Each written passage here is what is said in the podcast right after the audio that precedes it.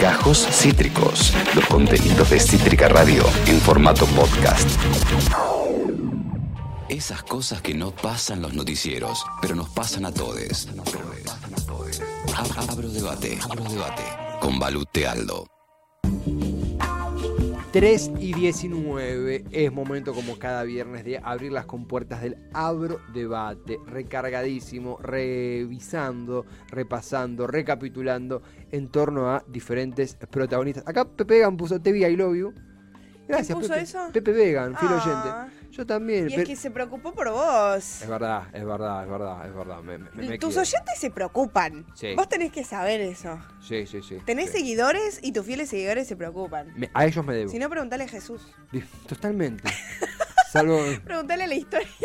Por, por ustedes vivos. Estoy acá por, por ustedes. Por O sea, ojalá que nadie te crucifique, ni te mueras, ni, ni revivas a los tres días de haberte muerto. La parte te de- deseo, o sea, no te deseo todo eso. La parte de revivir un poco me va, eh. La- me, me da paja. Tiene épica. Tiene- la corona de espinas me da paja, pero. Pero si estoy vivo no solo por mis oyentes, ah, mis oyentes, por la Ah. audiencia, sino para llegar hoy a reencontrarme con Balu Tealdo en nuestro espacio radial, todas las tormentas juntas, más específicamente en su columna Abro Debate. Ay, muchas gracias. La verdad que extrañé mucho venir. Oh, Extrañaba la radio, es tremendo. Cuando no vengo tengo como una sensación de decir, "Mm, quiero hablar frente a un micrófono, aunque a nadie le importa lo que tenga que decir. pero Eh, así que nada, mentira. Estoy muy agradecida de estar acá, la verdad, muchas gracias. Y que bueno, alguien me cae ya, dice Pepe en un cartelito. menos mal, Bien, eh, bien, me gané un oyente fiel.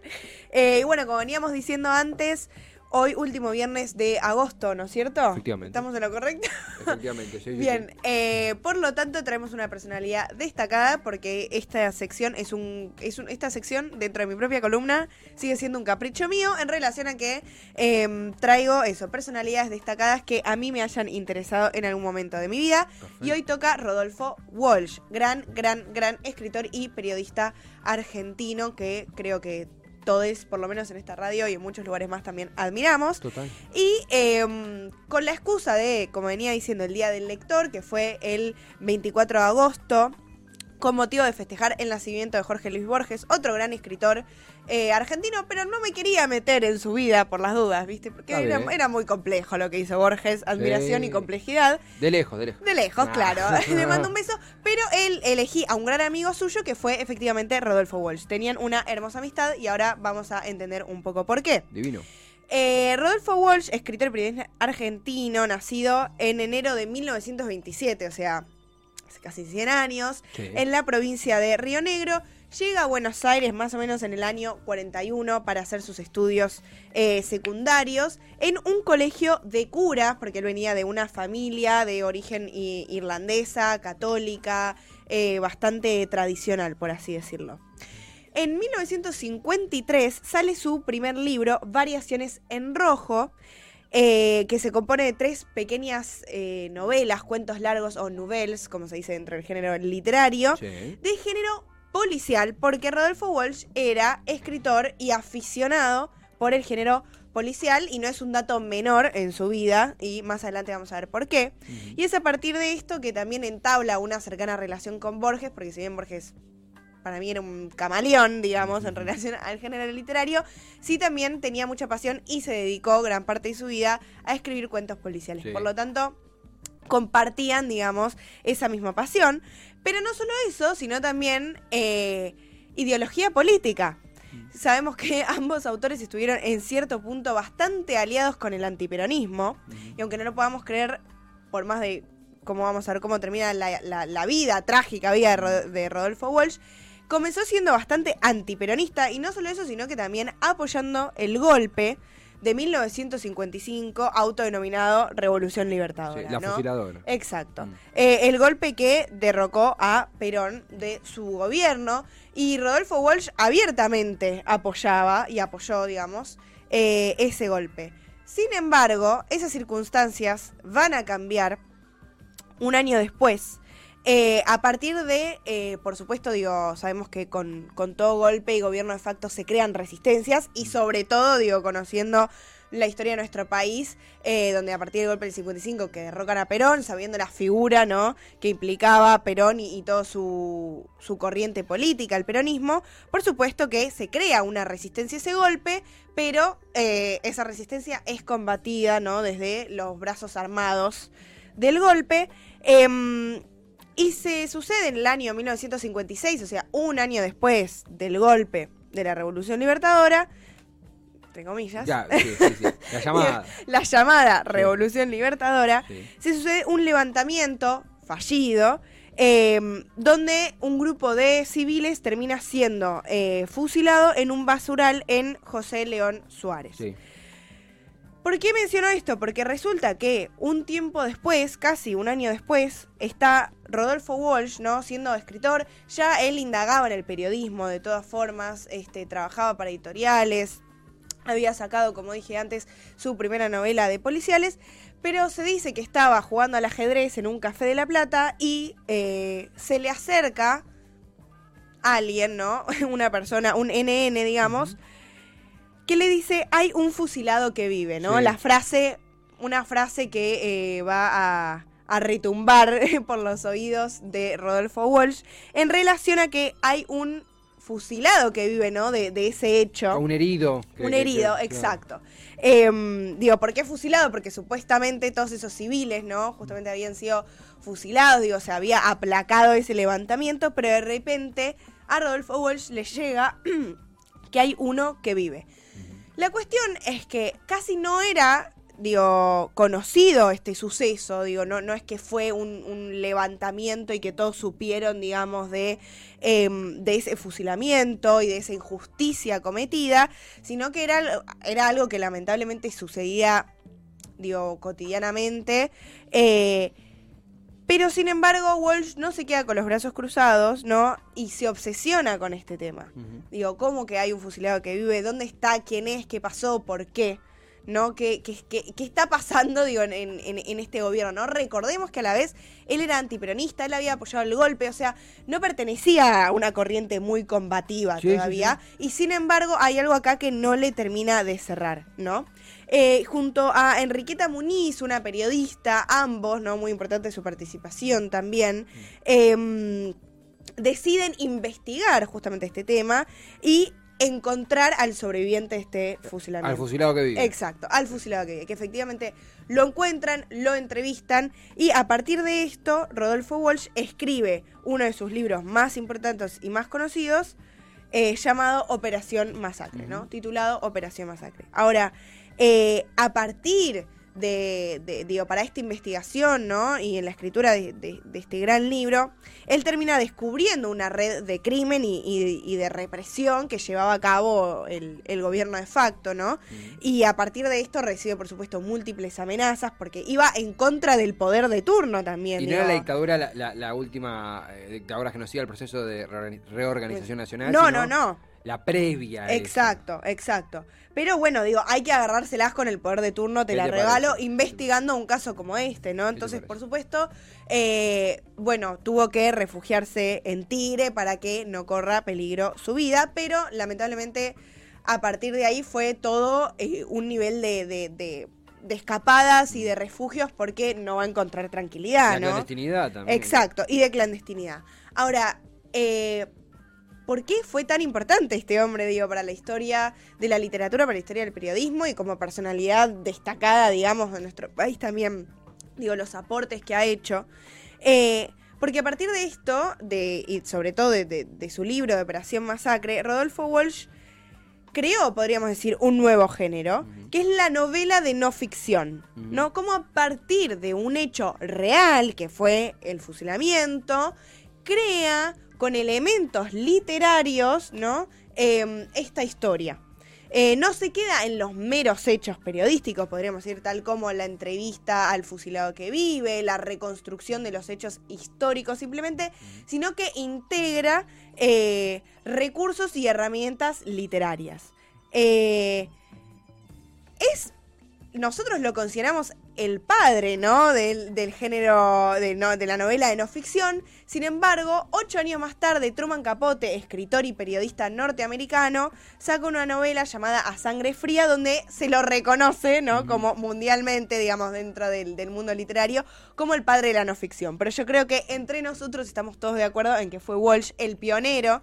eh, en, en- nada, en, en este género, ¿no? Y no solo eso, sino que revolucionó también el periodismo de investigación. Total, Eh, total. Digo, porque en- de hecho en su en, en el prólogo, podríamos decir, de, de Operación Masacre, él cuenta básicamente lo, lo que fue importante para él para poder delimitar este libro, ¿no? Para, para poder llevarlo a cabo. Y básicamente marca las, las premisas del periodismo de investigación, donde él cuenta que tiene un dato, ¿no? Que le dicen hay un fusilado que vive, decide chequearlo, confirmarlo y por supuesto contarlo, ¿no? Mm. Eh, entretejiendo con recursos literarios. Por eso este libro es tan, pero tan especial y tan, pero tan, por suerte, reconocido también.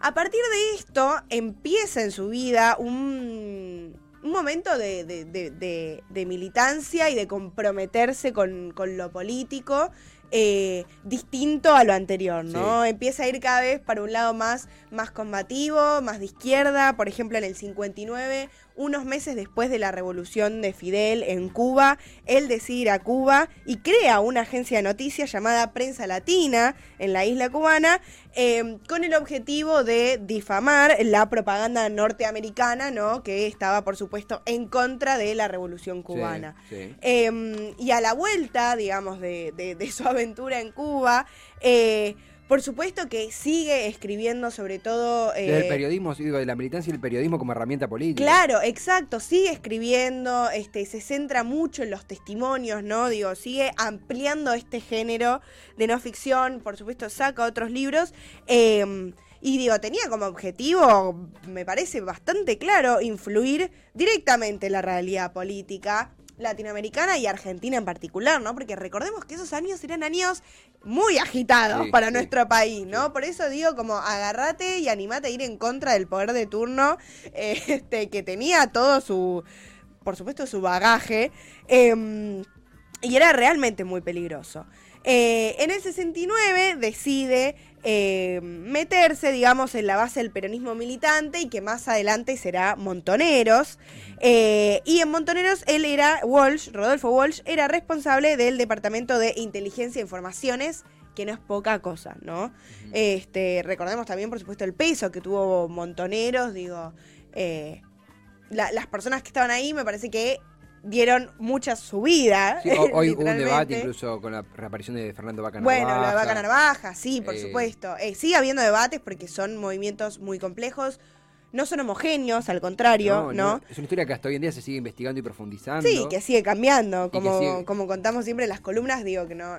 Que porque haya sucedido en un pasado no quiere decir que, que esté muerto y que esté quieto. Y hay una multiplicidad de lecturas y aparte celebro mucho que lo traigas a colación porque algunos dicen Rolf Walsh, el periodista, era militante, era Sí, sí, comprometido con la realidad política. era un caleidoscopio de luchas en una sola persona. Exacto, literalmente. Eh, como conocemos, el 24 de marzo de 1976 comienza, ¿no? Bueno, se sucedió el golpe, em, comienza la dictadura, el gobierno de facto, y por supuesto, eh, Rodolfo Walsh pasa a la clandestinidad, ¿no? Por razones más que obvias. Eh, no podía andar por la calle tranquilamente, por supuesto que tuvo que cambiar su identidad.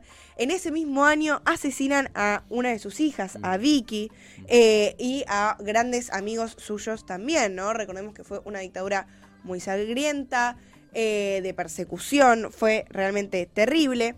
Em, y en estos años él también funda cadena de noticias para denunciar los crímenes de la dictadura. O sea, a mí me parece tremendo porque eh, a pesar de lo que le pasó y de que su familia corrió peligro, digo, la pérdida de una hija, ¿no? En manos de la dictadura es algo Sí, no, no, de- de- que no nos podemos imaginar. Nunca se detuvo. Eh, claro, y no solo de su hija, sino también de, de amigos suyos queridos que, que trabajaban junto a él. Y una práctica muy común en la dictadura pasó con las, creo que eran tres hijas de, Oesterheld, el, el- Sí. el creador, autor Del eh, Eternauta. del Eternauta. Eh, esto de eh, go- golpear donde más le puede doler a una persona, eh, Sí. secuestrar, asesinar a sus hij- hijas en este caso, era una práctica, digo, para entender la escalada de, de- de- de bajezas que manejaba, por una palabra que vamos a decir ahora, Sí. la dictadura, junto al robo de bebés, junto a la tortura, Sí, junto al, censura. digo, todo lo que ya sabemos, ¿no? Sí, Pero bueno, es muy loco como también este,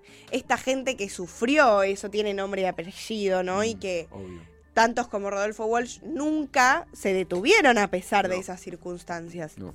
Eh, y es por eso que acá una, un- digo, una- uno de sus últimos escritos tan importantes fue en el año 1977 llamada Carta Abierta de un escritor a la Junta Militar y es uno de los textos periodísticos más alucinantes, ¿no? Digo, que, podemos encontrar hoy en día, porque es justamente como dice su título, ¿no? Una carta abierta de Rodolfo Walsh hacia la Junta Militar, denunciando todas las atrocidades sociales, políticas y económicas de los militares, carta escrita en primera persona, firmado con su nombre y apellido real, ¿no? O sea, literalmente se puso eh, en el ojo de la tormenta, pero porque no soportaba las injusticias, ¿no? Efectivamente, digo, si hay algo que nos muestra eh, a lo largo de su vida y a lo largo de, de- de- de todo, de todo lo que escribió y de todo lo que militó, es justamente cómo no se pudo quedar con los brazos cruzados, no se pudo quedar quieto a nivel de terminar escribiendo esta carta abierta, donde la difundió, por supuesto, por los eh, grandes diarios del país. En, plena, en Eh, el momento más lubre de la dictadura militar, estamos exacto. hablando de eh, pleno periodo de persecución, Sí. secuestro y muerte de, de- de la dictadura, eh, en donde él nunca dejó de, de nuevo esto de el periodismo como herramienta, Como para divulgar lo que estaba ocurriendo. Exactamente, exactamente. Y esa es la clave, ¿no?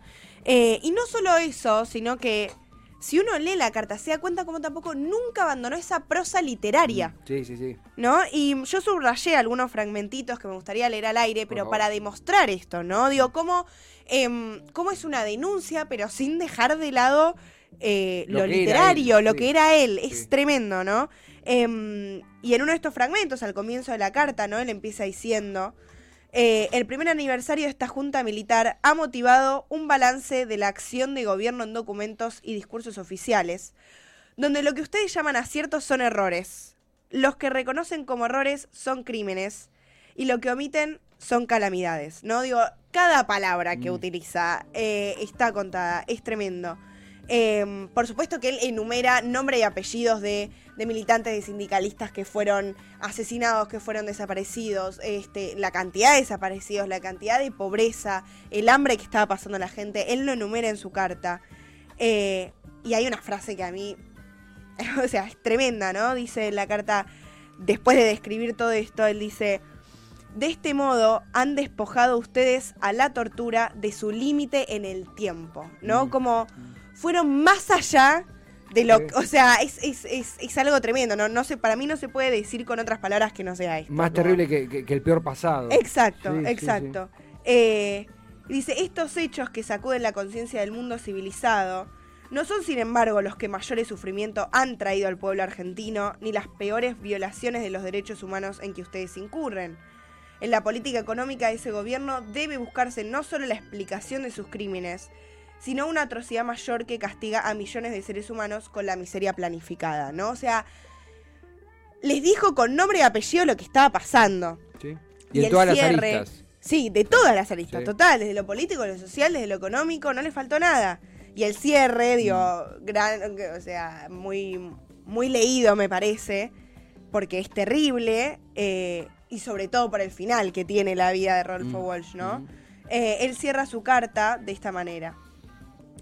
Estas son las reflexiones que en el primer aniversario de su infausto gobierno he querido hacer llegar a los miembros de esa junta. Sin esperanza de ser escuchado, con la certeza de ser perseguido, pero fiel al compromiso que asumí hace mucho tiempo de dar testimonio en momentos difíciles. Y al día siguiente, al mediodía, en la esquina de San Juan y Entre Ríos, eh, Rodolfo Walsh fue interceptado por un grupo de tareas de la Escuela Mecánica Sí, de la Armada, sí. hoy conocida como ex ESMA, y si bien se resistió a los tiros, herido, lo metieron dentro de un auto y nunca más se volvió a ver con vida Rodolfo Walsh, por lo tanto pasa a ser uno de los 30.000 desaparecidos Sí. de nuestra última dictadura.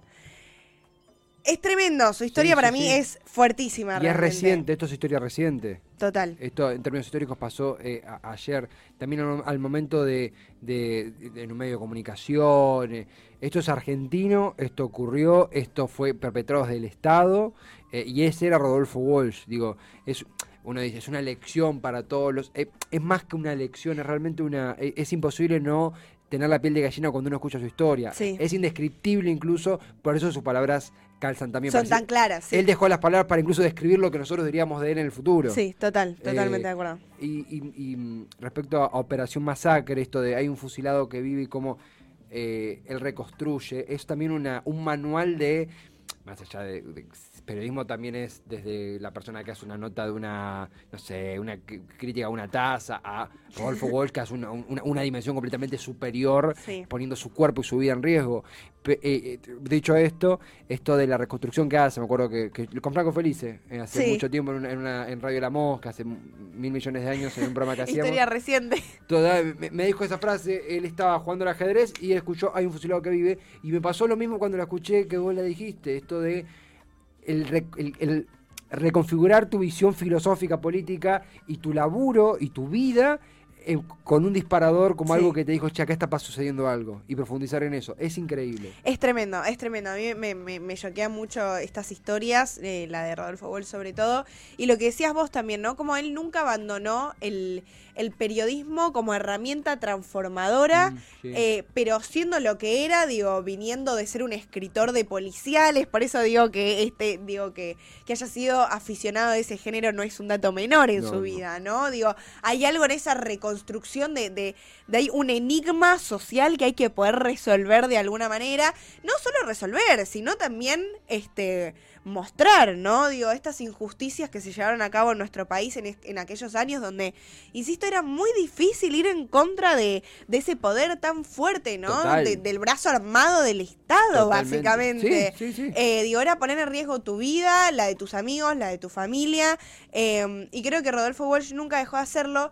Y no solo desde un punto de vista eh, militante, personal y físico, sino que también escribiendo, ¿no? Sí. Que para mí este, la pluma es, es, eh, es la mejor herramienta que podemos tener, eh, digo, si la, si la usamos correctamente, ¿no? Justamente para, para mostrar esto. Y leyendo la, la- la carta abierta es cada palabra que él utiliza tiene un peso, ¿no? Tiene un simbolismo, tiene un eh, que a mí me, me- me da piel de gallina, ¿no? Y estos fragmentos que seleccioné para mí son muy pesados, Total. este, y me parece eh, importantísimo que todos sepamos quién fue, eh, el legado que nos dejó, digo, todos los, lo- los, los nuevos periodistas que están surgiendo ahora me parece que, que tienen eso como bandera bastante, ¿no? Los Sí, que están sí, sí. desde un lado más, más transformador, este, más under, más, más progresista.